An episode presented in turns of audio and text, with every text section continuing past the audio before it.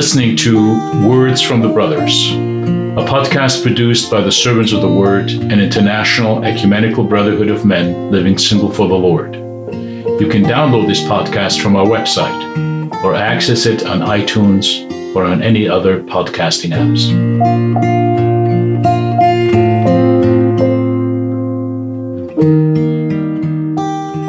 Our Advent meditation for today is Mark 13, verses 33 to 37. Mark chapter 13 contains several sayings related to the end of the age.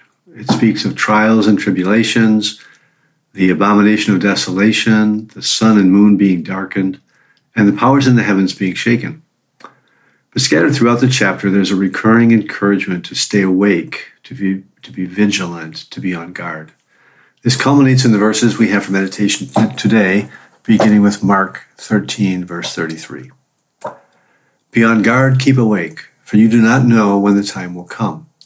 It is like a man going on a journey when he leaves home and puts his servants in charge, each with his work, and commands the doorkeeper to stay awake. Therefore, stay awake, for you do not know when the master of the house will come, in the evening, or at midnight, or when the rooster crows, or in the morning lest he come suddenly and find you asleep. And what I say to you, I say to all stay awake. There's a short parable here about a man going on a journey, leaving his servants in charge of his house. It seems to be aimed especially at the doorkeeper, who would be the one to warn all the other servants of the impending arrival of the master. It refers to the four watches of the night. For us, that would be, uh, we would say 6 to 9 p.m., 9 p.m. to midnight, midnight to 3, and 3 a.m. to 6 a.m. Now, there are many ways to take this saying to heart, but I would like to offer a way of looking at it. It could refer to the various stages of our life to youth, to young adulthood, to middle age, to old age. There are different distractions at each phase of life the activities of youth, uh, school, sports, partying, uh, the activities of the young professional, pouring ourselves into our work, striving for wealth or power, starting a family, starting a business, uh, pouring ourselves into our children. The acti- activities of middle age, maybe accumulating possessions, uh, building a bigger house. The activities of older age, uh, retiring, traveling, getting into hobbies and enjoyable pursuits. At each stage of life, we must always be alert and resist the distractions of life, things that press in on us and occupy our minds and hearts. We must be ready, above all, to receive the Lord when He comes again, or more likely, when He comes to take us individually home.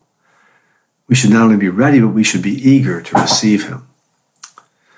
We should be fully resolved to stay awake, to stay alert, with minds and hearts focused on the things the Lord has given us to do.